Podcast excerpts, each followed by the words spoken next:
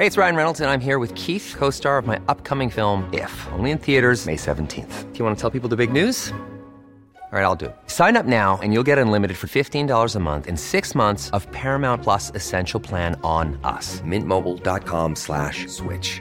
Upfront payment of $45 equivalent to $15 per month. Unlimited over 40 gigabytes per month. Face lower speeds. Videos at 480p. Active Mint customers by 531.24 get six months of Paramount Plus Essential Plan. Auto renews after six months. Offer ends May 31st, 2024. Separate Paramount Plus registration required. Terms and conditions apply if rated PG. Life is full of awesome what ifs and some not so much, like unexpected medical costs. That's why United Healthcare provides Health Protector Guard fixed indemnity insurance plans to supplement your primary plan and help manage out of pocket costs. Learn more at uhone.com. I'm Sandra, and I'm just the professional your small business was looking for. But you didn't hire me because you didn't use LinkedIn jobs. LinkedIn has professionals you can't find anywhere else, including those who aren't actively looking for a new job but might be open to the perfect role, like me. In a given month, over 70% of LinkedIn users don't visit other leading job sites. So if you're not looking on LinkedIn, you'll miss out on great candidates like Sandra. Start hiring professionals like a professional. Post your free job on linkedin.com/people today. You're listening to the CiRCE Podcast Network. I'm Joshua Gibbs, and this is Proverbial, the podcast where we explore the wisdom of the ages as it comes to us in Proverbs, by which I mean wise sayings a man may live by, if he's not so arrogant as to think himself special. Episode 44 We may be through with the past, but the past ain't through with us. Today's proverb is unattributed, though it is German. I'll read it twice. The apple does not fall far from the tree. Once more, the apple does not fall far from the tree. This proverb dates back at least to the 16th century. It's very old. People have been saying this for a long time. It dates from a time when everyone believed that Mother Nature could teach us something about human nature. This proverb comes from a time when it was understood that human nature could be discerned just by watching the leaves change in the fall. You could know something about yourself by looking at the world. And I suppose this is simply the case back uh, in a time when most people believed that man was made from the earth itself. In the Christian era, when the earth is not thought to be antithetical to man, the earth is not thought to be um, a curse for man, but that man and earth have this important reciprocal sort of relationship, and that man is made of the earth, and then man is given custody of this thing by which he was made. We're made to subdue the earth. We're made to subdue ourselves as well. Man is made of the earth, and the earth must be subdued. And so we all have to learn how to control ourselves. But um, we don't live in such a world, really, anymore. We don't view the earth as our mother. And uh, even over the last several years, I'm regularly amazed at the, the way that the, the expression Mother Earth disturbs conservative Christian people. And it might have something to do with the fact that uh, the expression Mother Earth has been uh, you know, co opted by environmentalists, and uh, that it may even have some sort of, um, you know, Wiccan quality to it now. This idea that, uh, or the expression Mother Earth conjures up uh, images of, um, you know, crystal shops and New Age philosophy and um, that sort of foolishness. But the expression Mother Earth is far, far older than all that, or Mother Nature is, is far, far older than all of that. And, and the idea that, uh, that nature is a sort of nurturing, instructing mother to mankind is a basically Christian idea. I mean, I say this as someone uh, who supports absolutely no environmentalist ideologies that I can name. You know, supports no clubs um, that are that are bent on uh, you know ending greenhouse emissions or this kind of thing. Um, but if you if you search older literature, you just find over and over again that the Earth, in specific, although nature in general, um, is regarded as this kind of uh, school marm. You know, this sort of uh, instructor um, that shows us how to do well, that the earth itself teaches man how to do well. Mother Nature teaches us how to do well. Um, if you read uh, Edmund Burke's Reflections on the Revolution in France, you find this all over his book. Not the expression Mother Nature or Mother Earth, but the idea that all successful human institutions have to be modeled on nature. Burke uh, constantly returns to this idea and criticizes progressivists as being overly abstract, that their, that their theories are not based on an observation of nature, that their institutions are not based on an observation of nature. Or as he said, common sense dictates that we look at the earth which abides forever, as Solomon says in Ecclesiastes, and that we create our own stable institutions um, that are modeled off of the Earth's stability. Fascinating examples that he gives at various points of uh, the stability of the Earth, uh, or the stability, the stability of a forest, say, um, being dependent on the fact that not all of the trees are old, not all of the trees are saplings, and not all of the trees are mature at the same time. That a healthy forest has old, mature, and young trees in it. And that in order to survive, it must have all these things. And he uses this fact. Edmund Burke, father of conservative political philosophy, uses this fact about forests uh, to attack French revolutionary ideas that want to hew down the whole of society and rebuild it up from nothing. And Burke says that's not how nature works. You, are not going to create anything stable unless you follow the pattern of nature. So, you know, that's kind of a, a lengthy introduction uh, to this proverb the apple does not fall far from the tree. You know, there's nothing here, there's nothing in the proverb about human beings. You're supposed to figure out that this is about people. It's just a fact about nature, it's a fact about trees. That when an apple tree uh, produces fruit, the apples never get that far away from it. And you're supposed to figure out something about human nature from this fact. If you've never lived near an apple tree, this claim's not going to make any sense at all. In fact, most proverbs don't make any sense to people who have no connection with nature. If you, if you've, uh, you know, never seen an animal in the wild, if you've never uh, grown anything on your own, if you've never, if you've never taken a long walk in the woods, have you never played in the woods as a kid? Like, Proverbs are not going to make a whole lot of sense to you. The concept of human nature, the idea that human beings have a nature, generally only makes sense to people who don't live in cities. Like, if you live in a city and you don't see a lot of nature, then you don't understand human nature because nature itself teaches you, Mother Nature teaches you about human nature. But let's dive into this proverb.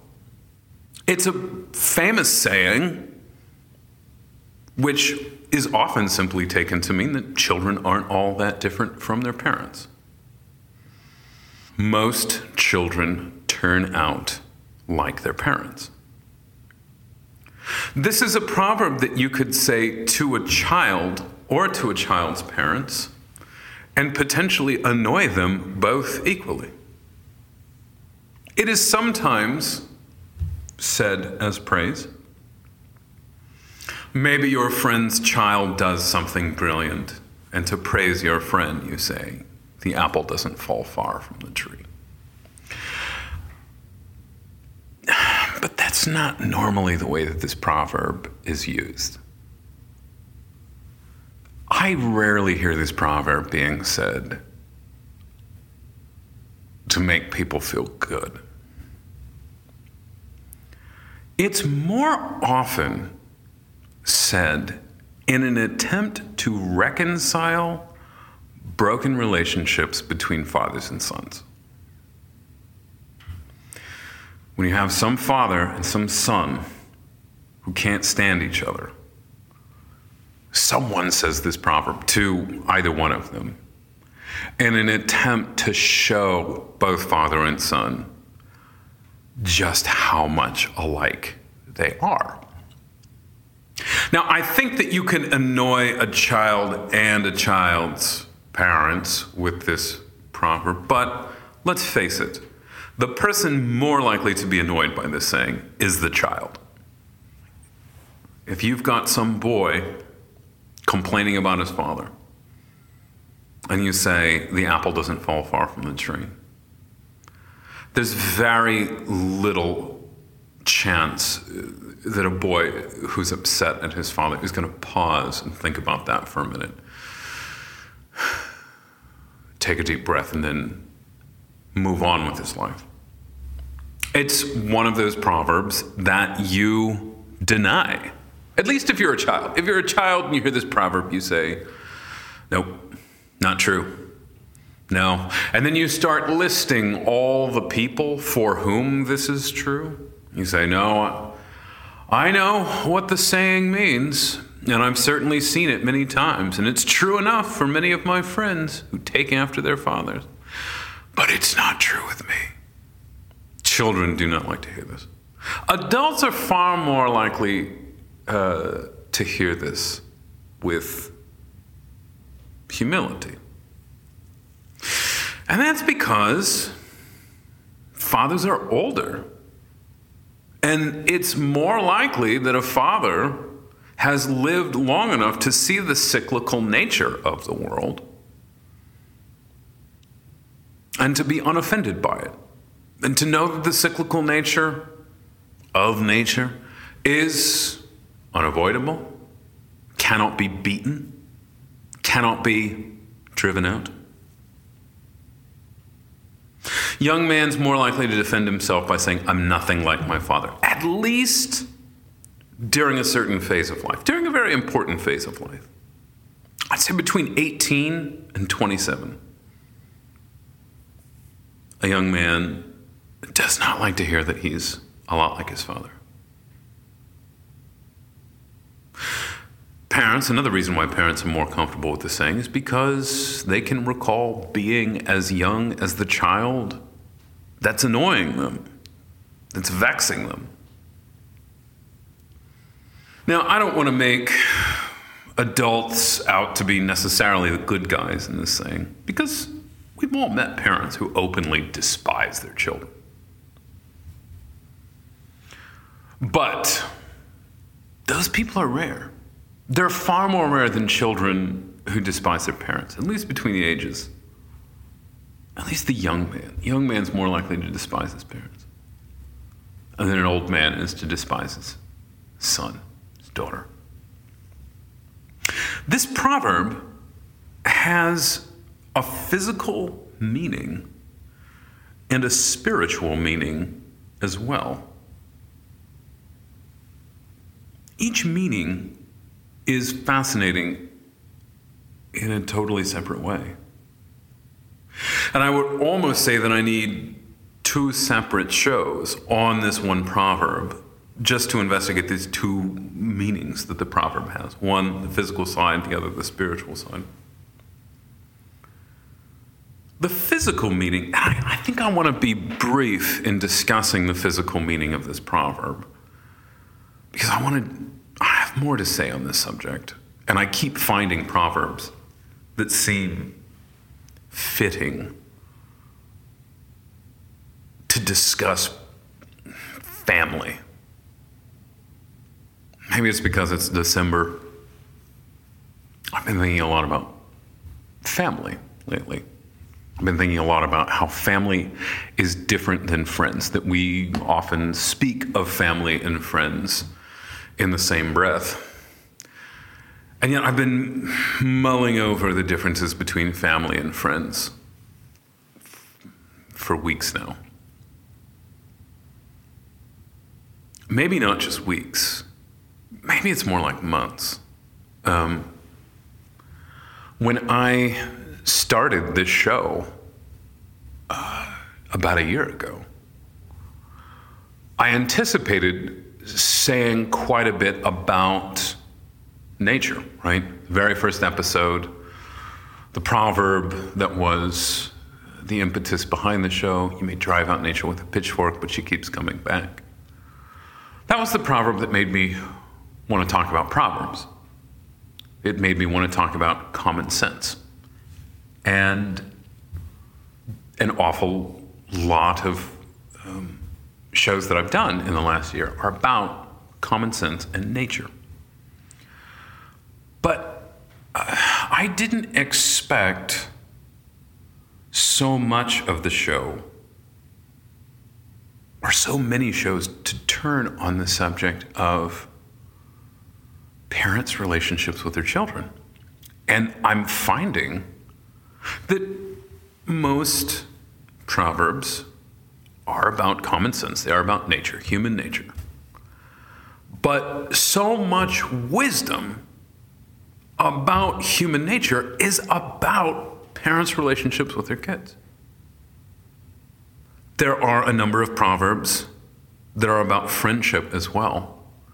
But the proverbs that turn your heart over are about family. The physical meaning of this proverb the apple does not fall far from the tree is that everyone has a lot in life. And the odds are quite high that your lot is not all that different from your father's lot most people rise to the economic level of their parents. If your father makes 80,000 a year, there's a good chance you will too. If your father's rich, there's a good chance you will be too. Our capitalist society creates the possibility of upward and downward mobility. But there's still something very medieval about the world, despite the intrusions of capitalism and consumerism and the death of an aristocratic culture and patronage, despite the loss of all that rigid traditionalism and stability, most people end up like their parents. And it was simply a, you know, a matter of fact a thousand years ago. If your father's an onion farmer, you're going to be an onion farmer too. If your father's a butcher, you're going to be a butcher. Our taste often runs very similar to that of our parents. And it's hard to separate taste and economy. You can't have a taste for things that you can't afford. You can't have a taste for things that you've never had. So, for this reason, the foods that we like, the shows that we like, the music that we like, that's often very similar to that of our parents. We want to believe that there's a greater difference between our parents' taste and our taste. We want to believe that it's really important that we are willing to pay $14 for a pound of coffee, whereas our parents are only willing to pay 8. We think that these things are very important, that these differences are very important. And it's fascinating to hear people critique the taste of their parents as though it's really different. Especially, uh, you know, for anybody who's coming of age, entering the fullness of their career this decade or last decade, uh, in a time when certain sorts of stores are um, dying, dying out. Uh, oh, I think of um, you know restaurants like TGI Fridays and Chili's and Applebee's and Golden Corral and all these sorts of restaurants. Um, it's tempting for people my age, 39, um, who like to buy, you know, $7 tacos from people who have well curated Instagram accounts and food trucks that you have to track down. It's common for people like me to laugh at, you know, Ruby Tuesdays, Applebee's, like there's some kind of huge difference. And uh, you know, among people in their 30s, those sorts of restaurants are now seen as older people's sorts of restaurants.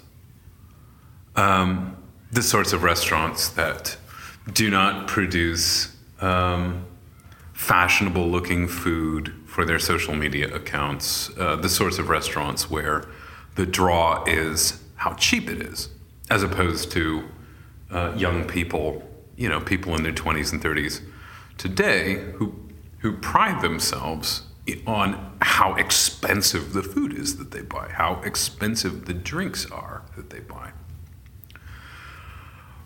Although it really seems to me, the longer I think about it, I mean, I, there are people out there. I don't know how old you are, noble listener. I don't know how old you are, but there's a lot of people my age who think it's it's really uh, significant the difference between you know some hipster taco stand and some rather conventional Mexican restaurant uh, that doesn't have an Instagram account, doesn't have a purpose, doesn't support some local political cause. The food is not you know shade grown, dolphin safe, fair trade, organic, small batch, barrel aged hamburger, you know whatever. Um, uh, but the, but the longer I think about it, the more I think that our parents are simply willing to spend money on things that we're not. And we're willing to spend money on things that our kids are not. And that as opposed to this being a radical difference in taste, it's really just kind of shifting the dollars around a bit. I imagine that that's what it looks like to any outsider that what we perceive as significant differences in taste are minimal differences to anybody coming from some kind of authentically uh, or genuinely outside culture. Like you bring somebody from Papua New Guinea to the United States and try to explain the difference between um, coffee that's $8 a pound that you buy at Food Lion and coffee that's $14 a pound that you buy from somebody who has over $4,000 worth of tattoos on his torso. Like you explain, this is a profound difference. No one's going to understand that but you. You know, all, you have to become fixated on these differences and assign profound meaning to these differences because it gains you some leverage. It convinces you that you're not like your parents. If that's important to you, if it's really important for you to prove to yourself that you're not like your parents. Eventually, you quit caring about making yourself different than your parents. I think that's why adults respond better to this claim the apple does not fall far from the tree than their children do eventually you just get too tired. You become too tired, too played out in chasing down minimal differences between you and your parents. And you start to recognize that the spiritual similarities are all there, that you have the same temperament. When you start to realize that your parents taught you which virtues are important, and that your parents taught you how to sin, and that you taught your children how to sin. I don't remember if I've told this story on a previous show or not, but at my bachelor party 14 years ago, this fellow came up to me and said, and he'd been married for a couple years. He came up to me and said, Get ready to turn into your father. And I said, What do you mean? And he said, It'll happen a couple months from now. You will find yourself saying things that you've never said before but which you've heard your father say countless times. And you will even say these things in the exact same way that your father said them. And you will say these things to the same or on the same occasions that your father said these things. I don't remember whether I was incredulous of this claim or not. But he was entirely right. It was about two or three months later. From the point this happens for the first time, from the point you hear yourself say something as your father for the first time, it only happens more and more. The frequency with which it happens grows leaps and bounds as soon as you have children. I bet pretty much everybody says, time to get ready for bed, the exact same way it was said to you when you were younger. You say it with a sense of exhausted relief. You say it almost in victory. We've, we've made it another day. I am a success. My children are still alive. We're all still here in the house. Your parents not only teach you to tell your children to go to bed, they even teach you how to feel about telling your children that it's time to go to bed. And you teach your children how to feel about it. Now, the apple doesn't fall far from the tree, which is to say, there is some movement. It is not possible for two apple trees to occupy the same space at the same time. It's against the laws of physics. And so the apple rolls 10, 20 feet away. And then 25 years later, it rolls another 20 feet away. And then 25 years after that, another 20 feet. And that's what you've got to work with as a parent. Those 20 feet. The 20 feet that the apple rolls from the spot where it lands. That's that's where conceivable, doable progress sits. 20 feet. That's all you get.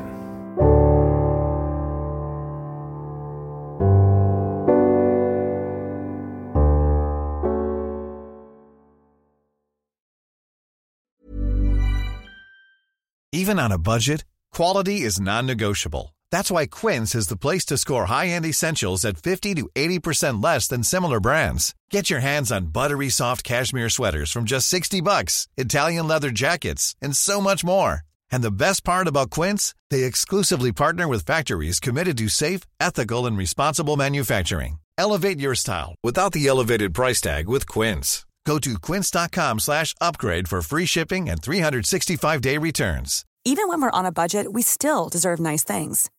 Quince is a place to scoop up stunning high-end goods for 50 to 80% less than similar brands. They have buttery soft cashmere sweaters starting at $50, luxurious Italian leather bags, and so much more. Plus, Quince only works with factories that use safe, ethical, and responsible manufacturing. Get the high-end goods you'll love without the high price tag with Quince. Go to quince.com/style for free shipping and 365-day returns. Mom deserves the best, and there's no better place to shop for Mother's Day than Whole Foods Market. They're your destination for unbeatable savings, from premium gifts to show-stopping flowers and irresistible desserts. Start by saving 33% with Prime on all body care and candles. Then get a 15-stem bunch of tulips for just $9.99 each with Prime. Round out Mom's menu with festive rosé, irresistible berry chantilly cake, and more special treats. Come celebrate Mother's Day at Whole Foods Market.